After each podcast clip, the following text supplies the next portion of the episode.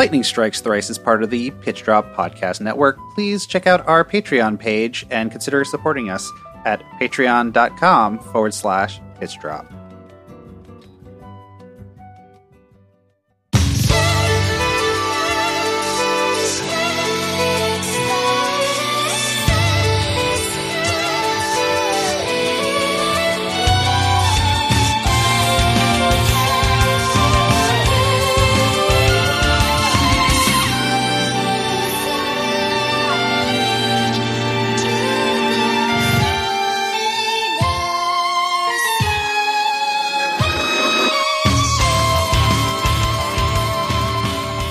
Listening to Lightning Strikes Thrice, a Final Fantasy XIII Series Game Club podcast. This is Season 3, Episode 3, covering the second day of Lightning Returns, Final Fantasy XIII.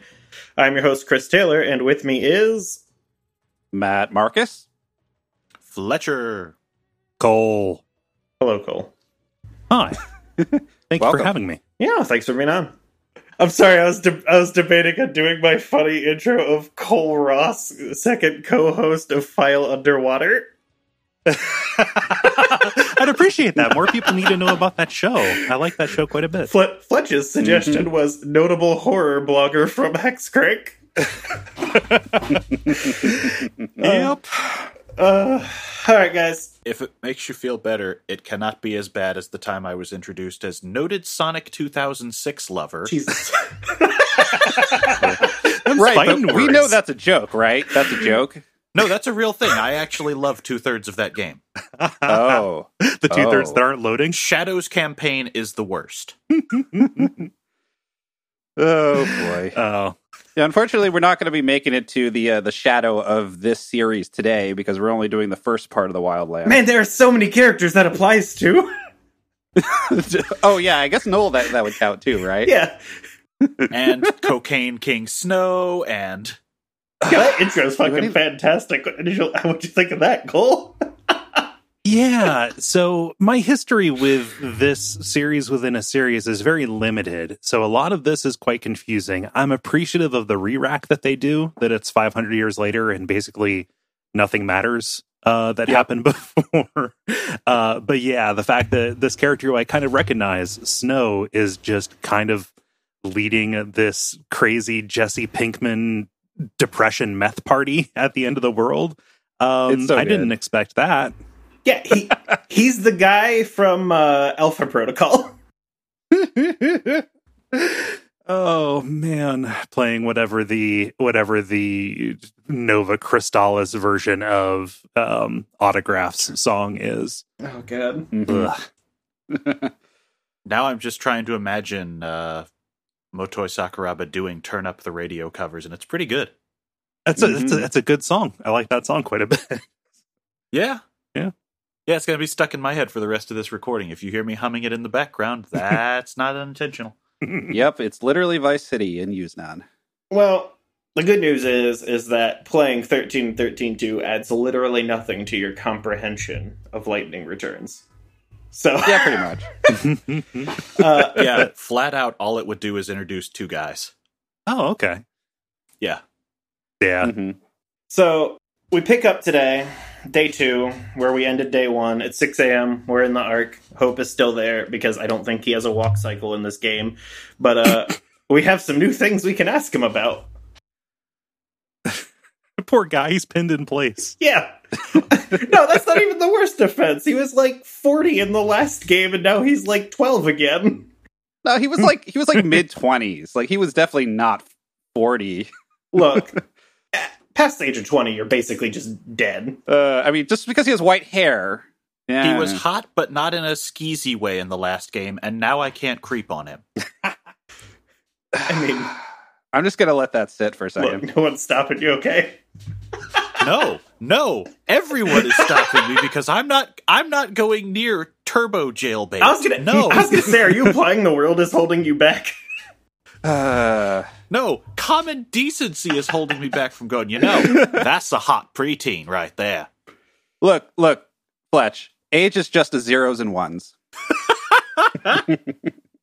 All right, so we can ask him about the uh, main quest, and uh, he basically lays out that there are five anomalous chaos readings, which are snow, one's located in Luxerion, one's in the Dead Dunes, and then there are two spots in the Wildlands. And he said that the goals are people and not places. So, I mean, we know that already because we're trying to save people's souls in order to, you know, et cetera, et cetera. So it's really just we're trying to save basically most of the main cast from the previous games, right? Yeah, they are justified as being extra important because the fate of many rests on their shoulders. Yeah, fair. Yeah, and the fact that he sets this up as like a weirdly utilitarian thing, like, yeah, not everybody's worth saving. You need to save people who can lead to save other people. And they mechanically make that true because obviously when you finish those quests, they're worth a lot more. Yeah. So I guess it ties in there. I do like that Lightning bags on capitalism a bit at the end. Also, very good. yeah, no, it's it's still really funny that people are like running shops and stuff, and it's you know trying to actually deal with money when everyone's just immortal. More than a few side quests will go into Lightning bagging on that entire process of the world ends in five days, and you want to charge me what? yeah. But anyway, we need to lift the burdens of those uh, five anomalous chaos readings. We can also ask Hope about lost time. What's that about? Yeah, so the lost time was a thing that was confusing to me. Um, Hope mentions that um, the clocks here now at the end of the world count to 12 instead of 13, implying some kind of weird cosmic math where uh, time is always base whatever Final Fantasy we're, we're in. So Final Fantasy One must have been crazy. Um, mm-hmm. so it kind of was. Uh, uh, I can't oh, yeah, believe I got to work an hour and twenty minutes today, and I'm not even getting overtime. Sucks, man. Um, but uh, because of the kind of influx of of, uh, of chaos into uh, into the world, you know, space time was damaged, uh, leading to actually like less time being here. So instead of 26 hour days, there are 24 hour days. And this has kind of thrown everybody off. Uh, oh, there's there's a few problems with this, and the most pressing one is what happened to all of the faces of the clock. Like I can understand space time is mm-hmm. damaged, mm. but well, huge, massive public works projects to replace all them clock mm-hmm. faces. Mm-hmm. Right, and you actually have to count the clock faces for a side quest in Luxerion. Oh, have God. you guys done that no, one? because that's awful. yeah. I got 12 of the 13 and I have no idea where the last one is and I don't really want to look for it. Nope. Uh, I have a map if you need it.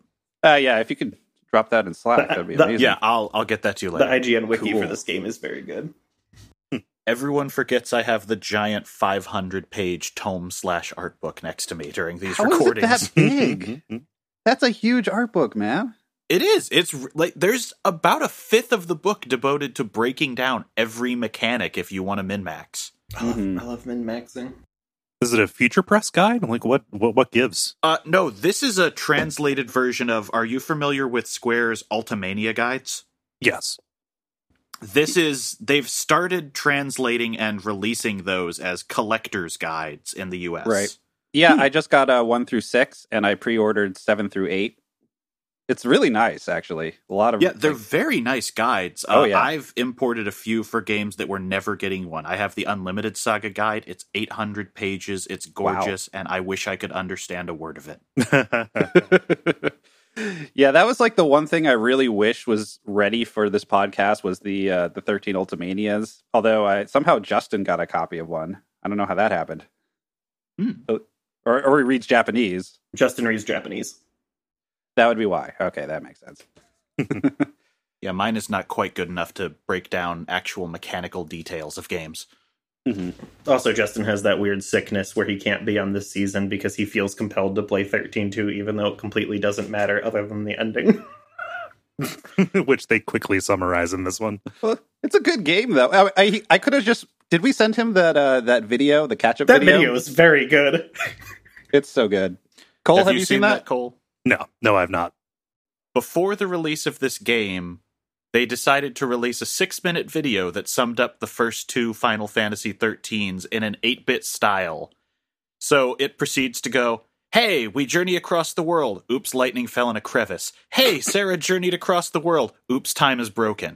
and then lightning puts on shades and it goes, Hey, Lightning Returns comes out tomorrow. Cool. Yeah. This is official Square stuff? This is official Square stuff. There's a team in Square that just does a bunch of weird videos, which are all in an FF6 or FF1 style and they release them for random games as promo things. Uh, the Drakengard series has had a few of those, and it's weird. That is that is very strange. Do, is that like the same team that creates assets for uh, uh whatever the fuck the uh, uh Exvius and things? I don't know. Yeah, I, I, I, like the sprite work in those. Like those are, I mean, like Record Keeper is not a very fun game, but it's fun to look at. no. Yeah, um, I I presume there's got to be some overlap there, but yeah, they just have this team that will, for random titles, start going. You know what you liked? The SNES. Let's design a video in that style. Hey Cole, I just dropped it to you in Discord uh, direct message. Oh, cool. It's uh, I mean, it's it's crass, but they know uh, the, the, they know what gets their gets their user mm-hmm. base going. I guess. the best part of this video is the 13 2 montage of just all of these Yeuls running up to Caius and then falling over dead is very good. A Yeul who died and then died again and then died again. A Yeul who loved mm-hmm. macrame. so, after we're done talking to Hope, we go pick up our loot. I don't remember what our loot for the day is. Yes, I am pulling up day two's loot. It is three pieces of equipment and and the red mage garb. Yeah, I believe. Well, as we teleport off, we get this cutscene. We see Etro's throne, Lumina sitting on it. Hope tries to talk to us, but the signal is bad and he cannot pinpoint our position. And Lumina tells us Hope can't hear or see us because we're inside Lightning's mind. And inside her mind, it is a safe place where God cannot see. And uh, Chris, was this your note? A shot against Protestants? What is this? I thought. Oh yeah, that's fine. I thought that would be a shot against Catholics, but then again, I'm Jewish. I have no idea how any of this works. So, um, so Lightning asks why she's there, and uh, Lumina responds, "Lightning needs her advice, and this is a place where they can talk safely from prying eyes, which is the eyes of God of Bhunivelze." And uh, she drops a, a, nugget saying that uh, everything Hope hears uh, goes straight to God, which means, I mean, does that make Hope a narc? Is that what this is? Hope is absolutely a narc. like unintentional yeah. narc, or like is he like signed up for that? Is the question. He is an unintentional narc because Hope is dead. He is a total yeah. puppet in this game. Yeah, it really seems it. But Lightning doesn't care about that. He's like, I, she says, I have nothing to hide and Lumina sort of throws this back at her face and uh, intimates that she knows. a bad argument. yeah, that that would justify a whole lot of uh, really bad surveillance things. By would do you mean has? Yes, exactly. As justified. um, and she intimates, Lumina intimates that she knows that Lightning wants to betray Bhunivelze. At least, I assume it's like you would betray Bhunivelze in order to get what you want, which would be Serah. Which, which is weird because right now she has no way in which betraying Bhunivelze works out for her at all. Not at this stage, no. It's cool. We got uh, 11 yep, more days to yep. figure that out. uh, and she also reveals that gods can't see into human hearts. It's interesting. And, you know, that makes complete sense given everything gods in this series have done. Hey, I know what I'm going to do. I'm going to make Caius Ballard immortal, says Etro. Oh no! Anyhow, the conversation continues. Lightning obviously hasn't changed because she can't, because FF13 didn't mean anything.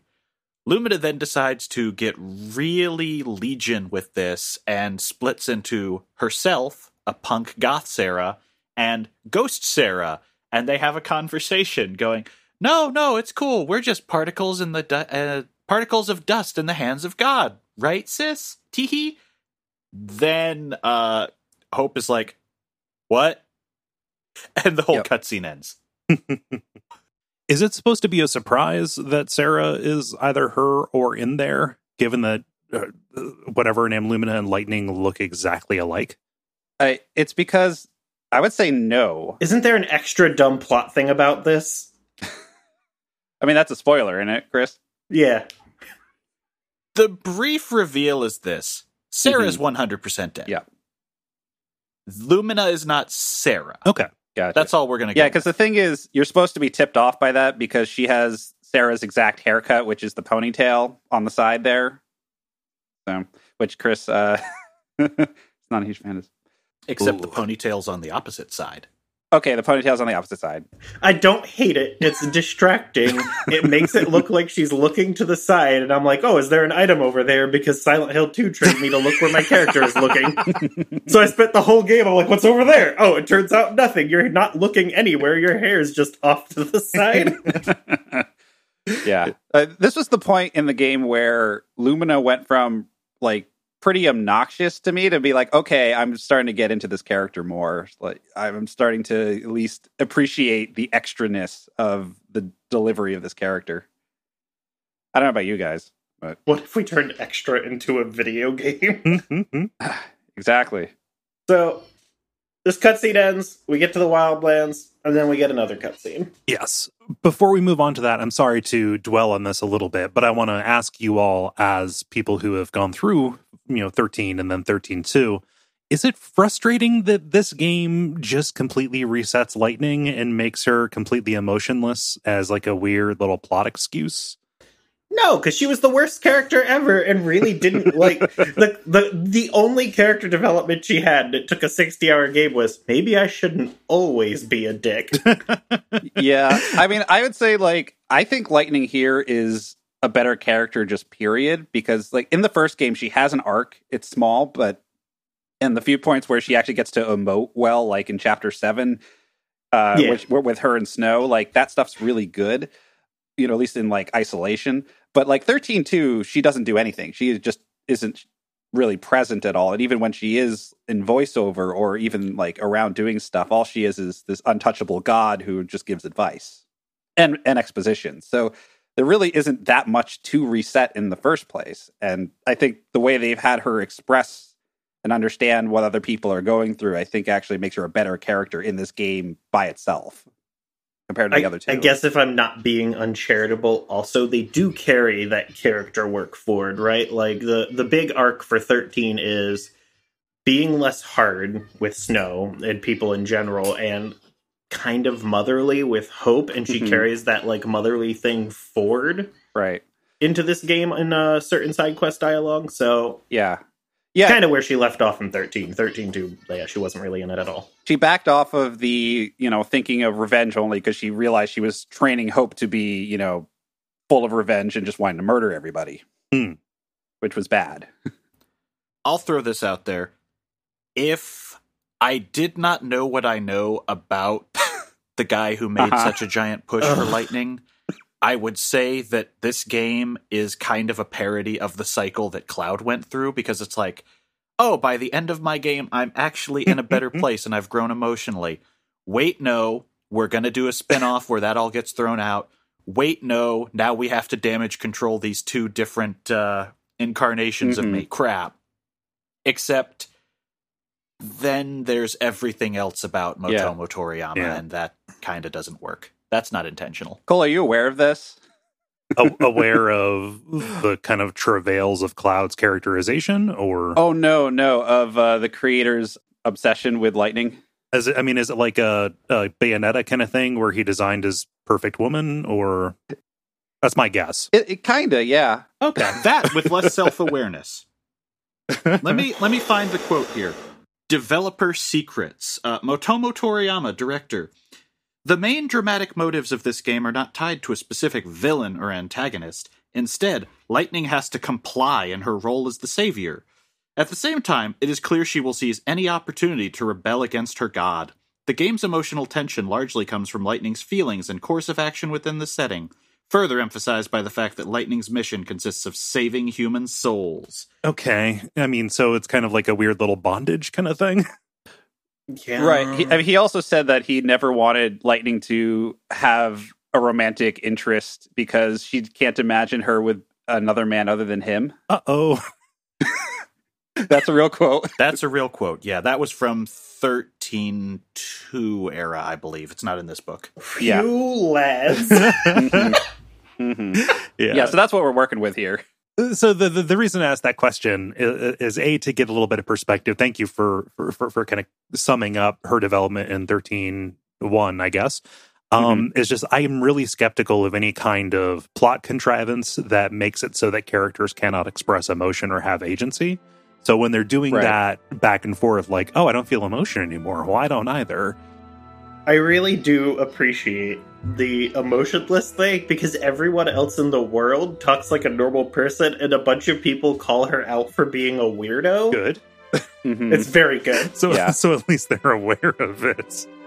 Yeah. yeah. It's it's very much a side quest writing superseding the main plot thing, like a lot of open world games have. Oh yeah, yeah, full full on NieR kind of thing. Yeah.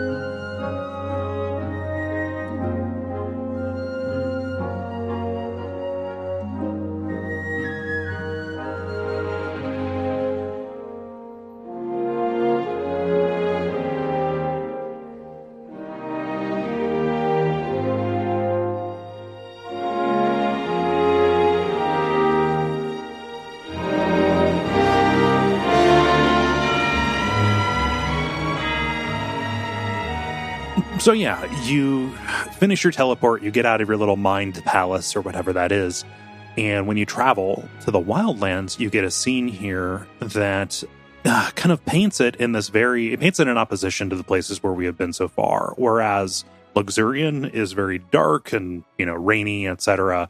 The wildlands is a is a massive change in tone, and we get narration to the effect that like, yeah, the people here are free and savage, just like the uh, you know, just like the wildlands themselves. We also get uh, a voice that comes in and says that, "Hey, you have actually come to the place uh, from which all of this chaos has flowed. Like this is kind of ground 0 mm-hmm. The voice that is talking to us is actually a uh, young woman's voice that I assume is Lumina. Um, uh, no, it's a different character. It's okay. a character from the last game. I'm pretty, okay. yeah, pretty it's sure it's Yeul. Yeah. Uh, regardless, though, uh. we, we, get kind of our, our mission here uh, saying, hey, we're going to meet the angel of Valhalla. Um, Hope, being the bleep bloop god robot that he is, he runs a search for the angel of Valhalla, but finds nothing. So this is kind of our first. Really? this is our first task is to is to go around and uh, get some leads. Mm-hmm. Uh, yeah. So we get there and we have a mandatory conversation that tells us about uh, Canopus Farms, which is uh, roughly in the center of the area, and that starts uh, Quest 3 1, The Angel of Valhalla. Uh, the area in general, very large. It's like uh, Gran Pulse or uh, Calmlands like levels of large. Mm-hmm. And the enemy variety is all over the place because it runs from like your uh, garbage slime or goblin to uh, that's a Etrian Odyssey like FOEs. uh-huh. Like if you if you go into the one area, you run into a not nerfed chocobo eater. Like good night. oh yeah. Well, you also have like those revenants that are coming after you. I had to get away from one of those right quick. Oh yeah, or the ecto puddings, dude. Even if you block that, it's like, hey, check out this like twelve hundred damage. Yeah, mm-hmm. yeah. There's a lot of really like deadly creatures you can run into. Yeah, and like Cole mentioned, I think they're called reavers. They're basically the behemoth. Oh, what if there were deadly creatures here? what, if, what if you just had Dennis Hopper running around? yeah. Oh man. oh man.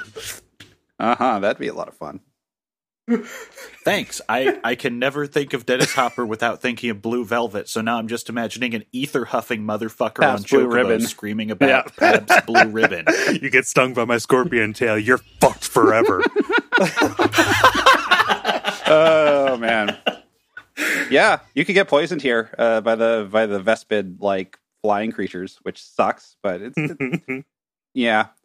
Yeah, I think like the first time I ran into one of those reavers, it just destroyed me because it just does so much damage so quickly. Like if you mistime one of your uh one of your parries. Oh, I have a lot to say about mistiming parries on reavers. Don't worry about it. we'll get there. Yeah. So your main goal here is to well says, is it to stop the extinction of chocobos? Period, or is it really just to stop to find this one chocobo which fights the eaters? They sort of conflate the two Okay. because you are basically just trying to save this one wild one as opposed to the kind of dinky Yeah. ones everyone else has in a village. I guess the last wild chocobo. Also, Gotcha. confer- conservation not a huge priority with like five days on the clock. yeah. Yeah, because the, the when you go to Canopus Farms, which every time I hear Canopus, I think of uh, Tactics Ogre. Uh, I wonder if that was intentional. it probably was. Hmm. I can imagine. I mean, there's a bunch. There's a there's a bunch of like uh, evil shit flying around here too. Like you Mhm. go to the Yogd. Yeah, I, Right. I noticed that. Good point. Okay, Yeah. maybe that is actually it. I'm gonna have to go through the names on the wildlands and just look up how much of that is there. Hmm. Yeah. Yeah, so like you get into town, and probably the first person you're going to talk to that isn't like a merchant or something is a guy named Garrett, and he basic he tells you about uh, Doctor Gysahl. And uh, am I the only one who is like slightly triggered by the pronunciation of Gysahl? No, It's very weird when you've been seeing this name as text only for 20 years. Yeah. I know that's what's so weird about it. what's weird about it is that Go- Google's autocorrect came through and fixed all the spelling on that. Like, apparently, have ruined Google spell check. I learned it from watching you. Mhm, yeah, mhm. yeah, no, for real. Yeah. So Yeah, let's not go into what my phone has learned. oh, oh boy. Mm. Um, so Garrett will tell you about uh, Dr. Gysahl, and you go. I'm sorry, that's that Snort was imagining Fletch's phone autocorrecting good dragon to bad dragon. Uh, Did you mean? well done. yeah. So yeah, you talked to Garrett, and Garrett. I don't know about you guys, but his voice sounded very familiar to me, so I looked it up. And his voice actor is uh, Crispin Freeman, who also does the voice of Togusa from uh, Ghost in the Shell. Hmm. So that's something. But anyway, he tells you Dr. Gysahl's over there. Go talk to him. Oh, by the way, his daughter died and he's sad about it. Kind of obsessed with this bird. Oh, don't tell him I told you that. It's not. It's not kind of obsessed. It's like I've been doing this for a hundred years and nothing else. yeah. So so he, he undersold it a little bit. So you go over and you talk to the doctor, and he at first just completely brushes you off. He says, you know, don't bother me, you know, don't waste my time. I gotta find this bird. And Lightning repeats one of the lines that she heard on her way into the Wilderlands, and he completely flips and says, I heard that voice. Oh, you must be the real deal. All right, ask around the village. Chances are you're probably the person that needs to find uh, the Angel of Valhalla. Uh, go figure that out. So, what they start leading on here is that we need to save this chocobo to find the wellspring of chaos. Right. And that is what the whole Wildlands quest chain is going to be leading towards is hey, what is chaos? And the answer Also, the well the wellspring of chaos is the home to the great chaos, where the G is also capitalized. Man. so many just proper nouns in this shit. I this is easily one of the stupidest quests in the game, both for all those proper Uh. nouns and for the revelation of what chaos actually is. oh, I don't. Re- I don't remember actually. I don't think I've gotten there yet. It's How did you not get there? Didn't you already do Caius? I mean, I, I got to Caius. I could not beat him, so I left. gotcha. Oh yeah, because he doesn't scale down. No, no, he's very, Mhm. very hard. Uh, and we're we're like burning cast from like three, like five episodes from now. It's It's fine, Yeah, we'll get yeah, there. yeah, yeah. yeah, I, I Mhm. like how they treat it as a revelation too. They say, "All right, well, we're eventually going to need to find the great chaos." And they say, "And it's beneath that gigantic castle over there, sticking out of the cliff." Like, thank you. I probably could have figured out that we were going to go to the cl- the castle over the cliff. Yep. Yeah, there's a big pan at the very beginning when you walk in and they're showing the whole Wilderlands and you can see it in the background. You're like, yep, I'm going there. Oh, yeah. I'm going to go to there.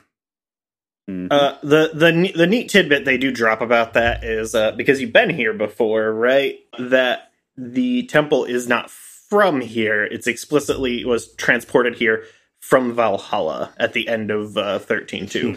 oh, okay. So is, like is this the Valhalla like overlapped with the actual world at that point. is this the the first point where that happens, or the the main point where you see that Valhalla invading into the world? Because I haven't seen it in the other areas I've been, as far as I'm aware. I think it's the only point where you see it because Okay. like if Valhalla is like the all of the places in the Void Beyond, not very Mm-hmm. big. Yeah. Oh, one little tidbit also about the people in this area is that they like they're not the same as the order people in Luxerion. Like they tend to worship Etro as the goddess of death and they view death as a release, which makes some of these quests interesting because a lot of it has to do with dead family members. Right. So like you think that that would be a release, but everyone's still really upset that their loved one u- dies, usually to a monster or something. Well, there's that lady up front by the entry area, right? Mm-hmm. And she says, uh, "We look forward to the Angel of Valhalla because it signals that the end of the world is coming and we're all going to die soon, and we view that as a form of release." Yep. So while the individual looks forward to it, it's still sad for the people who didn't go. Right, right. Yeah, there's a there's a sense that uh, it's unnatural to be immortal. Therefore, anything that rights the balance of whatever it is that created the immortality would would be a good thing. Yeah. The sense that I got was they were more upset about the separation than they were about the fact that that person had died. Gotcha. Yeah, no, that makes sense. That makes sense. That's a very good way to sum it up.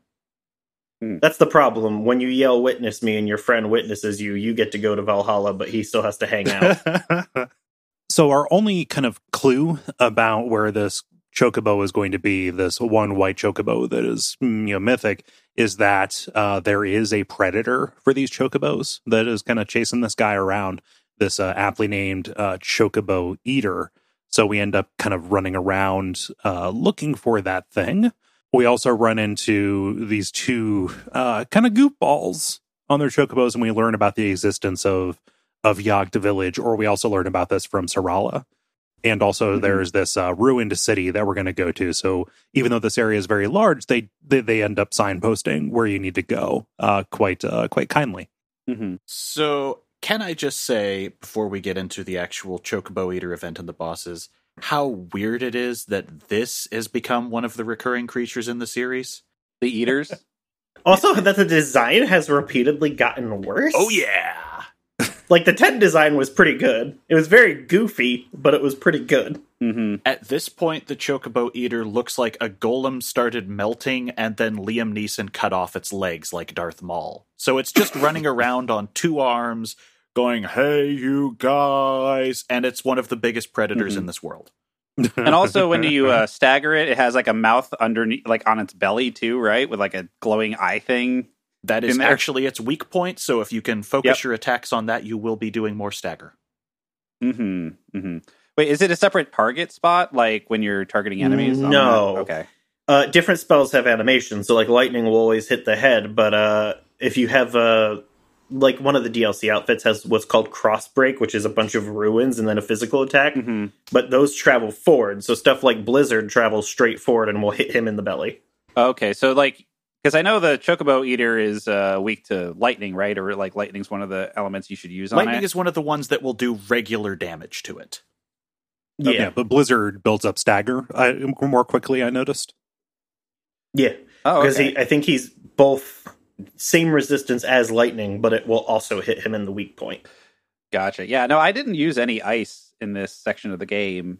I think I had some ice He blizzard stuff, and I definitely takes bought. half damage from fire and ice, so it's just going to build up stagger. Okay, Yeah. gotcha. Um, so I had a little bit of trouble with this guy uh, when I went to him. In fact, uh, the many attempts at taking him out kind of made me run out of time uh, to do side stuff. So that's a preview of my little travel log section here. Uh-huh. Oh, that's fine. I didn't finish our thing either. Oh, nice.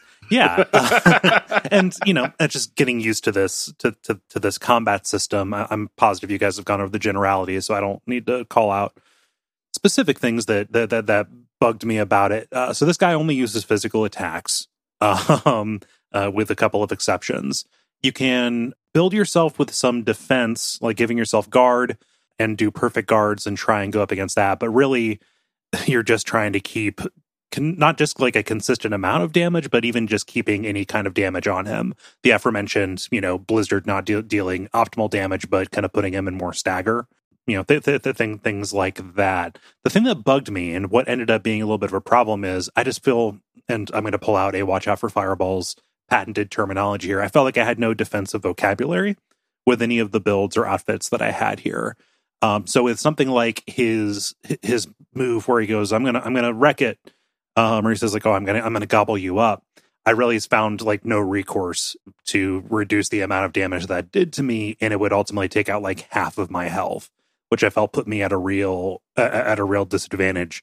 Is there anything you can do to like mitigate that, or is that just kind of like mandatory, like a mandatory heal and also uh, mandatory refill on his health as he gobbles you up?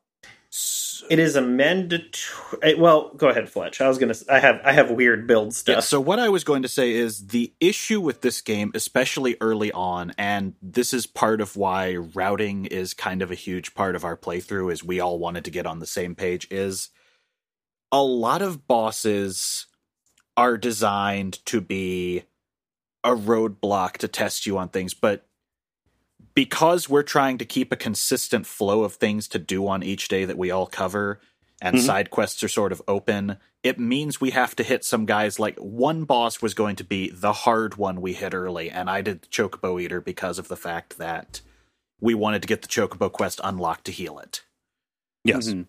so this guy is definitely not someone you would usually be told yeah go for this guy asap he's kind of an early roadblock Mhm. and normally they want you to do the juggernaut first, right? Yes. But as a result, you are co- you're basically coming into this. It's hard to say in this game, but under leveled, which is why this is such an early nastiness. I went with him because of the fact that since he's mono elemental, it's Mhm. easier to get a defense going if you've got some stuff. But I also realized that hey, uh, I don't know what platform you're on. You might not have this with you know all the free DLC the PC has.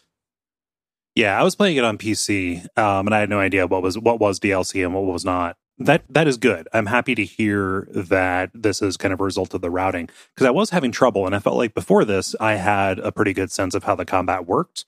This, so yeah, good to, good to know. Yeah, I, I feel like with all of the bosses, I mean, luckily for this fight, you go. I think you go into the fight with the Chocobo Eater at like one third health. It's not at full strength, Yeah. right? Or it's like a Right. half health, which is a, a huge a huge boon considering how long these fights can go. But yeah, I found like every time I've gotten to a boss so far, and I'm on day four now, it, it just seems that the the gap between how quickly or how much damage I'm doing or how well I feel like I'm doing in the regular battles and then how well I'm doing in the bosses is a huge gap. There's a huge spike when it comes to fighting like Noel and, and Luxerion or like I, I just before this I uh, I beat the quest in um, Dead Dunes and I thought I was playing reasonably well and I still getting like zero stars on everything. Yeah. Yeah. Yeah, uh, remind me later. I'll get that formula for you. Cool. So there's also because I'm an idiot, I took the wrong. I looked at the map and I said, "Oh, this is to the north here." I did not pay attention to how the train lines go, so I wound up in Yusnaan. and then I had to go farm some gil to pay for a train ticket because I had spent all of my gil the other day. oh no. But on my way back, I picked up I picked up an outfit, and then combined with some accessories, I had something like ninety percent physical resistance. What? wow. no, yeah, it's very good. Yeah. Wait, did you find a, But- a rare? Uh, did you find the guy? I think his name's Forge, the uh, the rare arms garb dealer in Yusnaan. Oh, so Matt, a forge is a thing where you make stuff. Oh, sorry, I'm thinking something else. No, Forge is a Yeah, a- no, Yeah, I was gonna say you're talking about the That's X Men. fair. Yeah. Sorry, I was thinking. but yeah, there's a there's a forge everywhere. Uh, that one, the one in Yusnaan sells like a very physically defensive one, and then I'm like, well, let's go look at these DLC shields. Let's go look at these accessories I have. Uh, it didn't matter though because I had like five fights where his first thing he did was I'm gonna cook him, which is like, hey, check out this like three thousand fire damage even while blocking. Should so I, I still got it? dunked like six times. Mhm. yeah. So Yeah. yeah, even even with like 90% physical resistance i got done because basically any ability this thing is going to do is going to obliterate you yeah. but I like this fight, and the thing that you, you kind of hammered home for me that the tutorial didn't is that stagger is just one hundred percent the way you're going to win fights. Like at like pretty much nothing else matters besides besides getting to that. And I didn't. I I don't think that I consciously went for this, but there is a mechanic like stagger level two, which gives it the broken status, uh, which I guess permanently lowers the target, making it easier. yes. So like knowing that that exists it just kind of makes me want to go back to it and see how much of a difference that makes. Uh, and get you know get, get a little bit vindicated for the number of times I just straight up died to this guy and lost an hour and lost an hour and lost an hour. So here's a question: If you fight him, can you fight him from the bookshelf? Yeah. And if you fight him from the bookshelf, does he start at twenty five percent or does he just start at full? I'm pretty sure the boss fight on the bookshelf is just a repeat of this limited fight, so you can do the yeah. okay, I was gonna say because like good good luck with that otherwise. Wait, and does it does the uh if oh wait, you don't have the chocobo yet, so actually that question's irrelevant. I, I was just thinking like if you had a, a companion, does the companion show up in the arc fight? Uh, I, you know, I would have to check. I, well, probably not because you can't fight any bosses with it, right? Because it doesn't go in the tower with you. Yeah, I'm going to say it's Mm. probably scripted to not be there, but I Okay. can also look Yeah. later. No, I'm thinking like the fight the fight in Dead Dunes that I just did. I had uh, a, another party member, and I'm thinking if I, I wonder if that party member will be there if I refight it in the arc, but that's neither here nor there. I'm going to guess probably because I think yeah. the arc fights keep whatever setup the actual plot battle has. hmm The one thing I will say to back up Cole and Matt is that there because the because the game is completely non-linear and you're meant to bounce around like uh, spokes in Dark Souls 2, you're not meant to follow one straight to the end, right? There's a huge variety in enemy difficulty, so there there can be an enormous gap between what you're fighting uh, just out in the field and what they require of you versus the mechanical complexity that the bosses require of you. So they can just come out of nowhere like huge fuck off difficulty spikes. Yeah. hmm And this fight can be made to go very easy if you are able to time your staggers around its two nastiest attacks. Uh, Yep. The first of them is, and you want to shut this down at any cost, so hungry, where it buffs itself for 10 minutes' time and debuffs you in the same move. That's not a joke. that is not the order of magnitude you want for buffs. 10 minutes? No. Yeah, and it will do something to dispel them, but it's basically just like, hey, this thing's gonna run wild on you. Yeah. Uh, Mhm. Yeah, that that is meant for much later in the game when you have access to things like dispel and can toe to toe it even when it's buffed. Yeah. Or there's actually a physical skill later that will let you steal buffs. Hmm. Ooh. Oh, that seems yeah, good. I like uh, that. That will really turn this fight around when you have these guys as regular enemies, but you probably don't have that on day two. No. No. Uh, so here's a question. Uh, Oh, sure. This is something I know just in later Final Fantasies is kind of a thing. How long do fights get in this game? So the 13 series basically goes with once you get the mechanics down, you should be blazing through these fights. Okay. The problem is every game has that initial hump where you are learning roles, you are setting up paradigms in this one. And so if you don't grasp the system, uh, I think it was 13.2 where one of our hosts was like, Yeah, uh, this fight took me around an hour, and all of the rest of us were like, Dude, uh, t- 15 minutes for this boss. Sweet God. Yeah. Yeah. Which one was that? Wasn't that one of you on the finale? Oh no, th- yeah, no, that was me. Yeah. but and it, was it was four hours because I kept getting dunked by random shit. gotcha. Okay, gotcha. I misremembered. My bad. It was stuff like here are these mines, and I'm like, oh, I got plenty of HP, and then another one, res- a Bahamut would respawn right before the mines went off, and I'd take like quadruple damage. Yeah. I mean, part of it's also like to go back to like the original 13, like most of the fights were between like two minutes. And if like if you were if you couldn't beat it in like a minute and a half, it ended up being a five minute fight. Unless it was like a major enemy that you were underpowered for, and then it could be upwards of like 20 minutes for like certain boss fights or 15. But I you remember did that to yourself. yeah. But actually, the game doesn't want you to do that. So, like, if you hit 20 minutes on the clock in any fight, it would instantly cast doom on your party leader, Hmm. telling you like this fight's going to end soon. So, like, you're not really supposed to have fights that are that are longer than 20 minutes. Okay, that's good. But in, in this game, I feel like your healing, like in terms of defensive vocabulary, your ability to heal is so limited. Like, you can't get into 20 minute fights. No. No. Well, we do eventually beat the Chocobo Eater. and we get a cutscene afterward where we see the angel Valhalla is very wounded. It's uh, bleeding out. There's some sad music.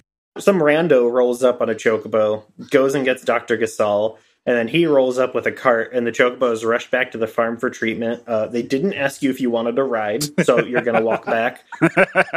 and this very sad cutscene is very undermined if you're like me and you have the Moogle dress as your default outfit. Oh no. I do love that Uh. function of this game. Matt, have you have you have either of you, any of you guys used the Moogle dress as your default outfit yet? Oh God, yes. I, I don't have it. So, if you don't know this, it's a dress where you have a bunch of plush Moogles like stapled all around the outside. As you do. Mm-hmm. It makes very obnoxious noises when you run. It's like a little. Wee, wee, wee, wee, wee, wee. but every time you leave the ground, there's a slide whistle. That's amazing. which is very good because like you could go up to like the uh the Aryas climb, jump off a huge cliff, and the whistle just goes whoop as you land on the ground. It's very good. That's that's great. Now, most of the time, like I picked up, uh, what was it? I, I picked up a few garbs in here, but I was running around, and I think uh, the electronica suit, which was like, oh, that's dope. yeah, it's basically what like like a cyberpunk yellow clubbing outfit. Yeah, it's very. Yeah, very you good. look like a like a like a like a lead singer of a new wave band. Yeah, no kidding. Serial experiments lightning is how I believe someone described it. no, it's Yeah. it's funny because I one thing I noticed about the uh like the mini skirt outfits, of which there are several, they all come with tramp stamps and inner thigh tattoos. Hmm. I don't know if you noticed that. Yes, yes, I have because I have the art book, and holy shit, these sketches. I'm just picturing her like just applying those. Like, all right, I mean, need to make sure that uh that, that I wet the decal properly. This is not a joke. There is roughly a 25% chance that any page I open to in this book is going to show Lightning's tits or tramp stamp. Yeah, a lot Yeah. of uh, a, a lot, lot of upper thigh work happening in this. yeah, yeah. Oh. She's just trying to get a tan, you know. Here we go. Uh, Easter eggs and trivia. Did you know each garb has its own specific idol pose? I did not. what? this is Because of this is a true thing because that's the page I opened to randomly. This is not a joke. There are pose bored one through nineteen, dazzled, hot, cold, and dizzy. Hmm. That's it. Uh, Interesting. I just love that she has nineteen bored expressions. Doesn't show a lot of confidence. Yeah, but actually, like the one thing I would say about the animations is that the NPCs are always on some random animation loop when you're talking with them, and it leads to some really funny, like they'll be saying something really serious, but they'll just be like, "Oh, kicking around like the ground, like oh shucks" or something, like or like making some weird expression. Okay, there's this animation of a lady at the chocobo poc- pockethe- apothecary does, which looks like she's doing a crotch chop. but I wound up talking to her mid animation for that, so she's just repeatedly crotch chopping me while pretending to be sick and dying. It was very good. Oh boy. Something about this cutscene when the doctor is tending is, is tending to the sick chocobo. Something about that is they're very heavy handed in saying like, "Oh, I feel very bad. Uh, I normally wouldn't be concerned about the life of another creature. However, I feel like I have fought with this before." And this is also done in like a weird past tense narration that hasn't happened in the game so far. I don't think. So my question for all of you is: My assumption correct that all of these disturbances in chaos or souls or whatever each of those five um is just you rescuing somebody that you fought with before this chocobo, no, which is why it's very funny when true. she says, but I feel like I know it, but I've never seen it before. And then there's like a good 10 seconds of looking in the sky. Um, there there is actually something to that Okay, later. but I, I, I want to finish my joke about this cutscene. so you look into the for it. sky, you see this bird flying around, and she goes, but wait, hang on. and that's the end of the cutscene.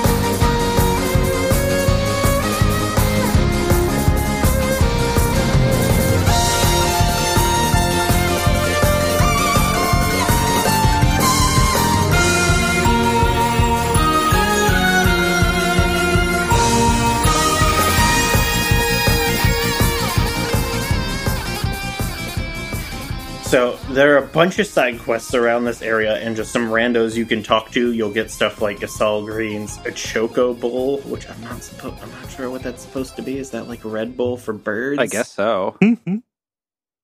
But you'll get a bunch of items like a sheep's milk or whatever, and you can go give it to the chocobo, and uh, you're filling up some invisible meter up to. Uh, there's three stages.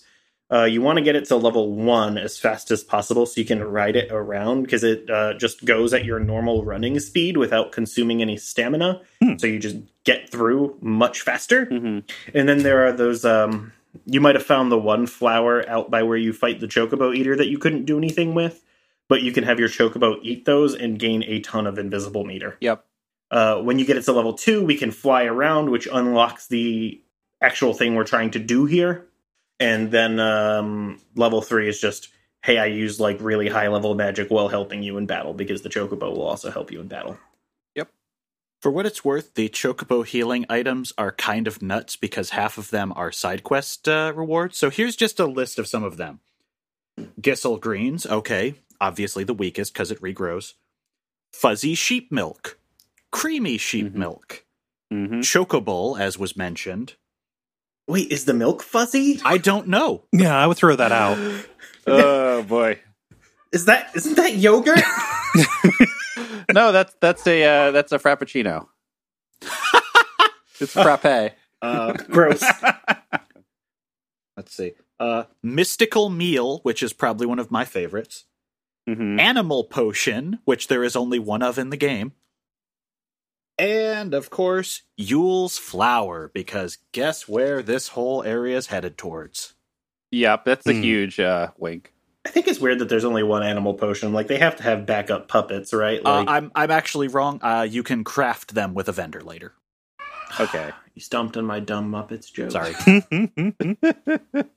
Just like the public stomped on the Happytime murders, out yesterday and worth shit. All right.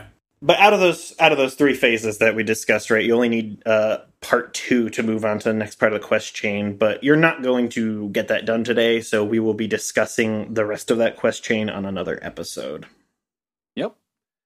yeah. Are you breaking this down so you're just going to do the entire Wildlands? Or are you going to be jumping around, jumping around to early parts of another quest? Uh, we're probably going to jump around because this po- this is the one with the boss that does not scale down. Yeah, Oh, yeah, that would do it.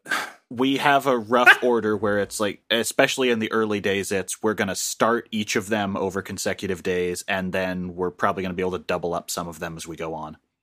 Yeah, I don't envy you guys the task of figuring out a sensible way to talk about this. Uh, routing this sucked. Thank you, Fletch. do you want me to It's talk about some of the optional areas here? Please Sure. do. yeah, for sure. Yeah. Um, so I ended up just kind of going to a couple of these by mistake uh, as I was looking around because I get East and West mixed up. Um, yeah, I'm 30. Hi. Um, so one of the places, I thought you said Weast. Weast. you know, the hidden direction that's either straight up or down.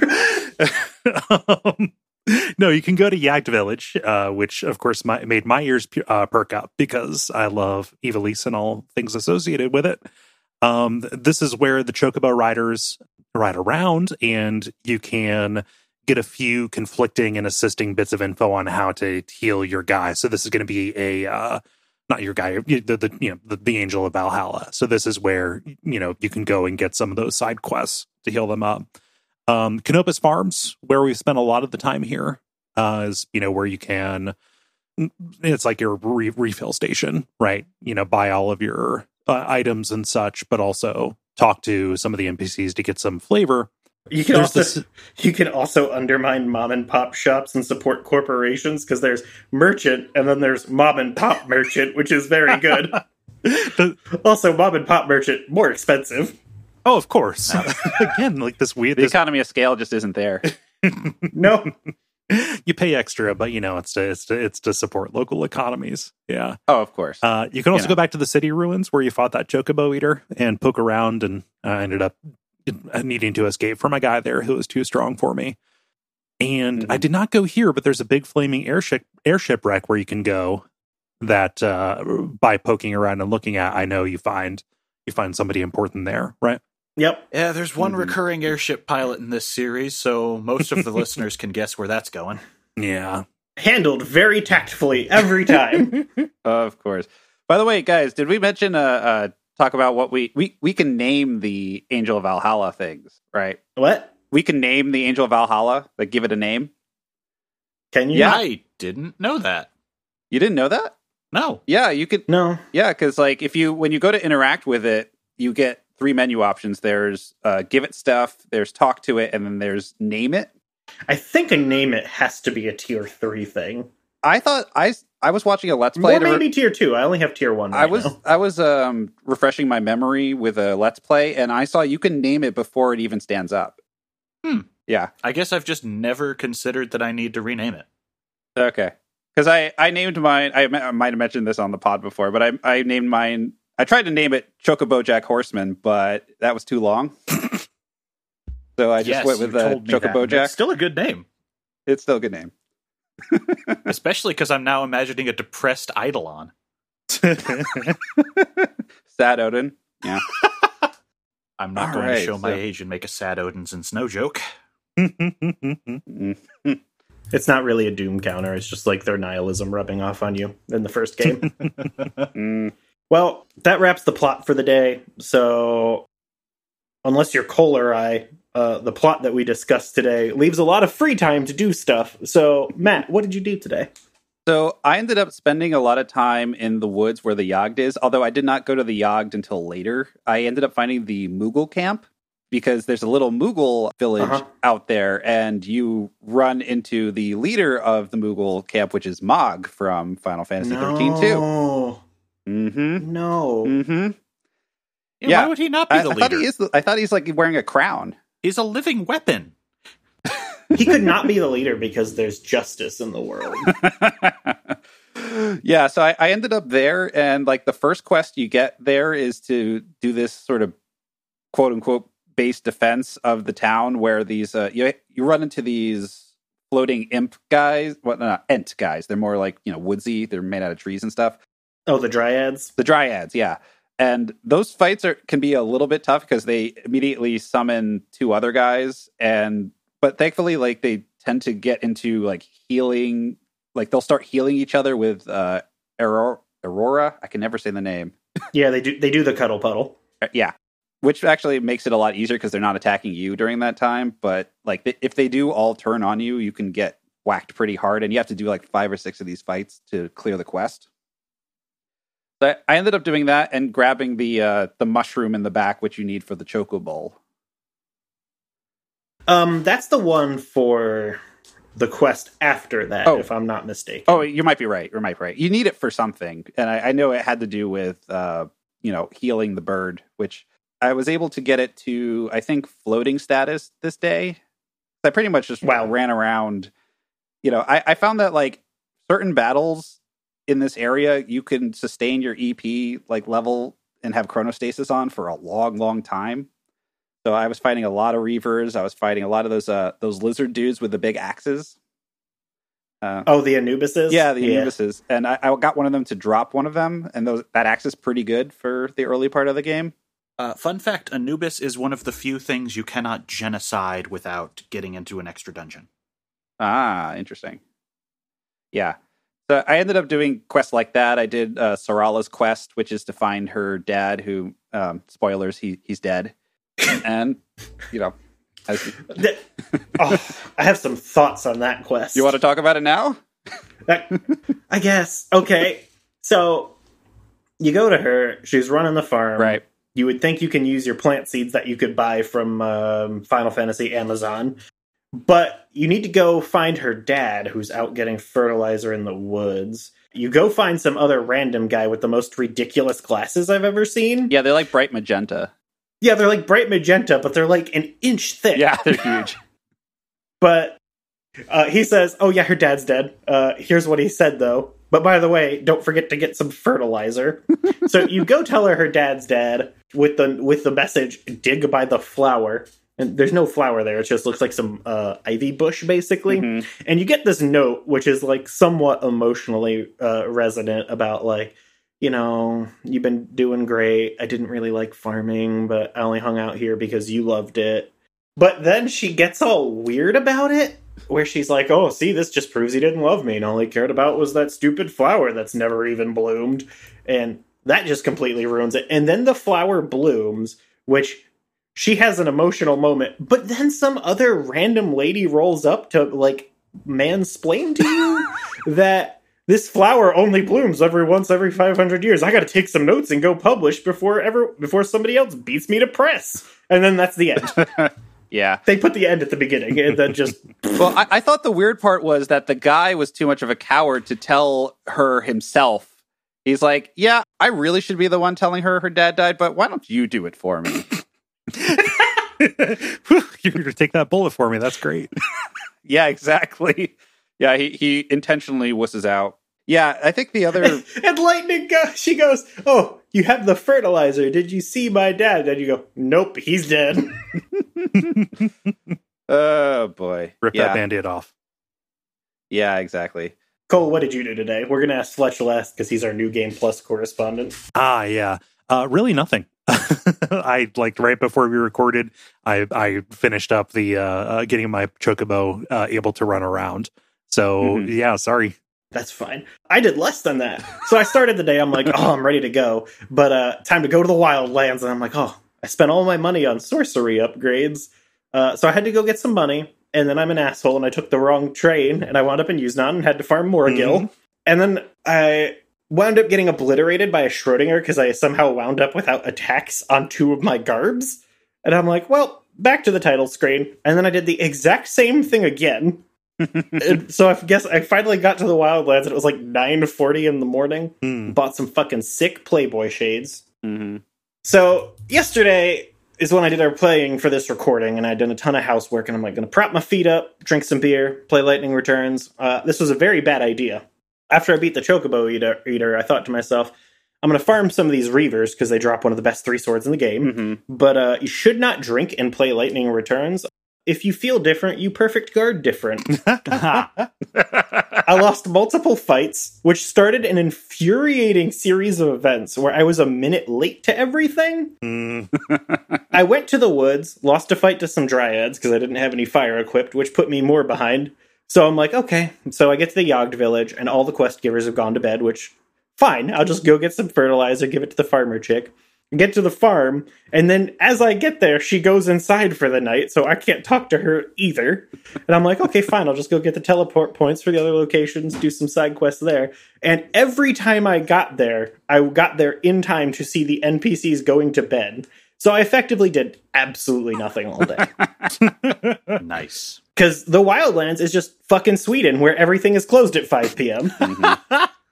but I did extinct the mini flans, Oh, Nice. Interesting. just because you fight five of them at a time. I've not actually put any made anything extinct yet. I'm a little surprised. Well, extincting the mini flans is a good move Yeah. because um, basically the, the the way it works is there's spawn pools for each area, and then as you extinct guys, they move some over, but at a lower rate than natural enemies. So when you extinct the mini flans, you start getting more of the the monkeys, the varjas, Uh huh. or whatever they're called. Oh yeah, those guys suck. but at a lower rate than reavers. Uh-huh. So you can you'll start getting tons of reavers in the big main area, so you can effectively chronostasis your way the whole way across the map until you run out of reavers. Yeah, that that's what happened to me because I remember. I mean, I came back here. I think in day three to, f- to wrap up some of the the stuff with the bird, and I'm just gonna keep calling it the bird. And I just it is. It's the bird. Yeah, it was like one in the morning, and I managed to run around for what felt like an hour just fighting Reavers every time and getting like two EP and just rolling that forever. So like I made it from like Yeah, I forgot how far chronostasis can go. I sat down at 7 p.m. I'm like, I'll do this day. It'll only take a couple hours, and then it was like 1 a.m. and I'm like, wow, dude, like time to go to bed so I can record tomorrow. dude, like like earlier this weekend, I started the Dead Dunes at like one in the morning and then finished the entire quest by five fifty nine. Yeah, So like you can get a whole lot done if you're fighting the right enemies, but if you don't run into them or if you're going to an area where you're just, you know, fighting trash mobs, like you just burn through time really quickly. But yeah, I I Yeah. made it from like not having the bird ready to fly to going all the way to Caius in like 30 minutes of game time, which is kind of crazy. Hmm. So Fletch, tell tell me about your day and how New Game Plus works here. So, uh, a lot of the new game plus stuff is not going to open up until you get a little further into some of the story quests. Uh, you know, there's no stronger chocobo eater at this point, so I don't have much of that today, which left me with basically picking and choosing my favorite side quests. So I Mhm. went for probably my favorite side quest in the game, Family Food, off the start in Yusnaan. Uh, have either of you done this? Yes, I did that one. That one's real good. Uh, I did that last playthrough. That's the um, the restaurant critic, right? Yeah, the Yep. two restaurateurs who are separated by, you know, family and Lightning's entire shtick the whole time is just talk to him. You're really going to pay me to do this? You're going to pay me to talk to your dad? Sure. You're, you're going to give me your literal soul? Okay. That's that's very sensible. Uh-huh. it's great because the entire time she's just like, just say your name to him. Just say who you are. No, okay, cool. I, I gotta I gotta keep running errands for you two idiots. All right, great. I have nothing better to be doing right now. On on one hand, I like when a ca- when when a character in a game says what I'm thinking, and Mhm. oftentimes in these games, I'm thinking just fucking talk. Um, but also, uh, them making that choice says they know exactly how dumb this is. Well, yeah. it's it's dumb, but it's in the perfect way of tone because it's it's like a two step quest. But you get this crappy little merchant who goes, you know, hey, you want to try some Fried hairballs. it's the CD's restaurant? He offers you Yeah. a fried niblet hairball. Yep. I forgot it's called CD's restaurant. yes. yeah, the two the two halves of this quest are the proprietor of CD's restaurant in the Gluttons Quarter because this is totally New Orleans, and Mhm. Gordon Gourmet. Hmm. and you have to reunite these two. And basically, they both know what's going on, but are just too proud to talk to each other. okay. So you have to keep ferrying these weird concoctions to the critic, and finally, you reunite them. And your reward for all this is a chef's hat. Yep. So you better believe I've been wearing that nonstop. oh yeah. Oh yeah, and let's not forget, like you have to stop off at like every food vendor in that area so that you can learn what tastes good. Six restaurants in the area, yes. Yeah, And let me just give you some of the names on this quest Mhm. Banquet of the Lord, The Mhm. Veggie Parlor, The Meat Grill, and my favorite, Stand and Sip. The meat grill. Stand and Sip. I would go to a restaurant called the Meat Grill. Yeah, these Yep. are these are the actual. Um, the other two are just Fishy Flavors and Terrace Cafe. But She flavors is very good. yeah, this is an incredibly fun, stupid quest that does not give you a lot, but it knows what it's doing. Hmm. yeah, yeah, and also like the secret like ingredient to the the recipe is like Schrodinger's musk, right? Yes, Yeah, That's gross. Yeah. it is. musk. I mean, come on, it shows up in cologne and perfumes and Okay, sure, but Schrodinger's musk is really like gross cat sweat that you scrape off the inside of that shell. oh my god, dude, I I just broke open one of the shells on one of them for the first time. That's hilarious. Like, was once you do that to those enemies? Yeah. Yeah. Oh my god, Uh, it's very good. It's very good. I am also at two more enemies genocided this week with Dryad and Mini Flan, and I'm working my way through Niblets for the free will quest. Nice. Yeah, don't you have to kill like 60 of them? 120. Good God. Wow. Oh boy. But to be fair, another quest will basically do half of that for you. Hmm. So it's it sounds bad, but then it's like, oh, they spawn in groups. They are about two HP each, and another side quest is going to cut that out in half.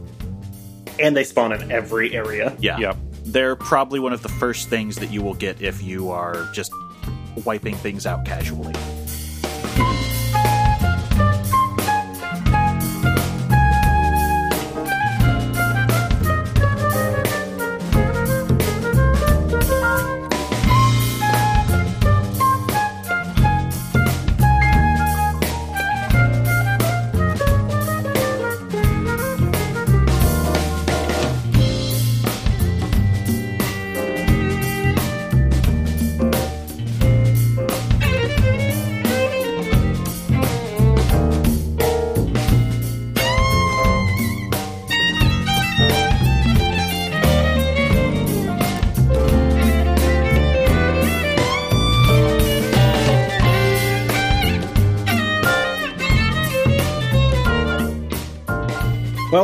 Wrapping it up, do we have any closing thoughts on day two?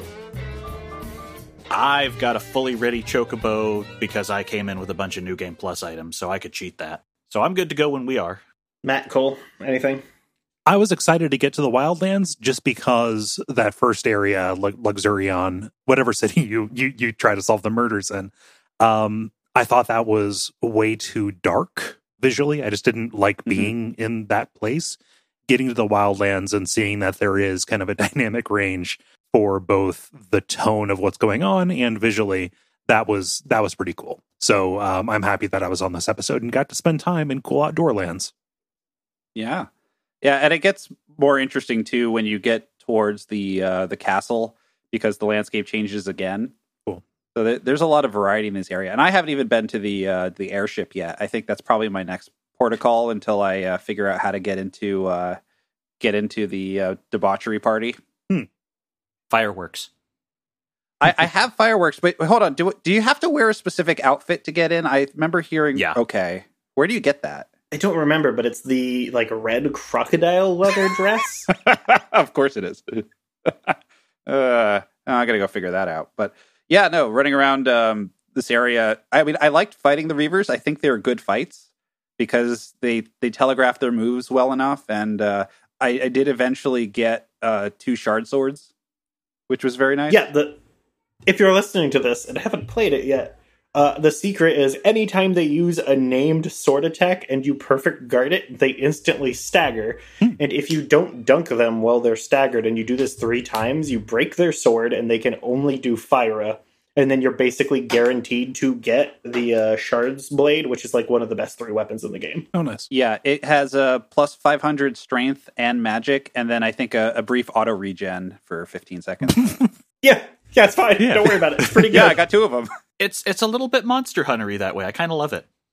Yeah. yeah, it's weird. You can you can get multiples and probably should. hmm Well, that wraps us up. Do you guys have anything you want to share with the listeners?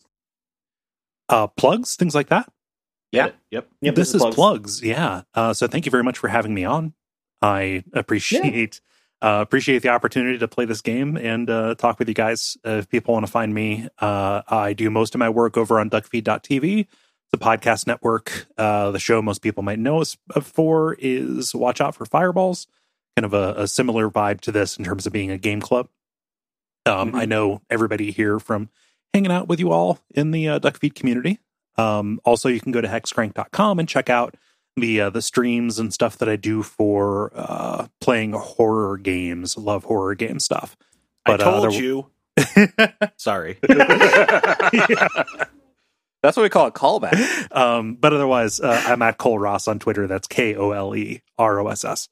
Right. So, as for plugs, uh, I think the only thing we've got going on here is by the time this comes out, Boku no Stop should be out and going on, and we're watching uh, the Evangelion podcast. Me for the first time. Uh, these two other yokels who are also hosts here are guiding me through it, and uh, it's been a real interesting ride so far. We haven't gotten to the weird stuff yet, though, as of this recording. We're about to do Jet Alone. but yeah, that's uh that's it for me. And I, I I am the guy who runs the Twitter. I am the guy who runs the Facebook. Please, if you want to follow us, it is at light x thrice. We didn't mention that earlier. Fletch, Yeah, sorry, I forgot. we just kind of steamrolled it. It's fine. I have a bunch of stuff that's probably not in existence as of the time we record this, so don't worry about me. One of these days I'll get to do plugs again. But uh, you're still at Hellscape. Hellscaper. Hellscaper. Yeah, I still need to finish the redesign because I learned it breaks on 90% of phones. Dope. Great. Yep. so I have to uh, that's because almost every mobile browser is Chromium based. Yeah, but I have to teach myself CSS to make a better design for the site. CSS is bad. Yeah, it is. Yeah, it's bad. You can listen to my other podcast on the network, Magmar Sucks, where we are stack ranking Pokemon based on how interesting their Pokedex text is. And that is all until next time, when we'll be talking about day three, in which we'll be heading to Yusnaan, hanging out with some shady dealers.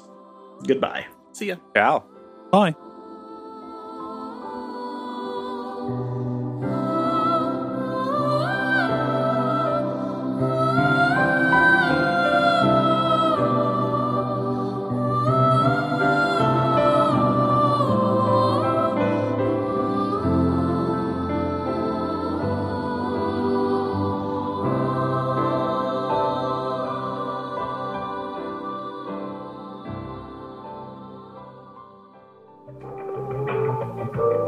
This podcast was brought to you by the Pitch Drop Podcast Network.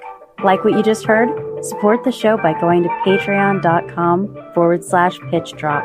And while you're at it, check out pitchdrop.net for more of this and other shows.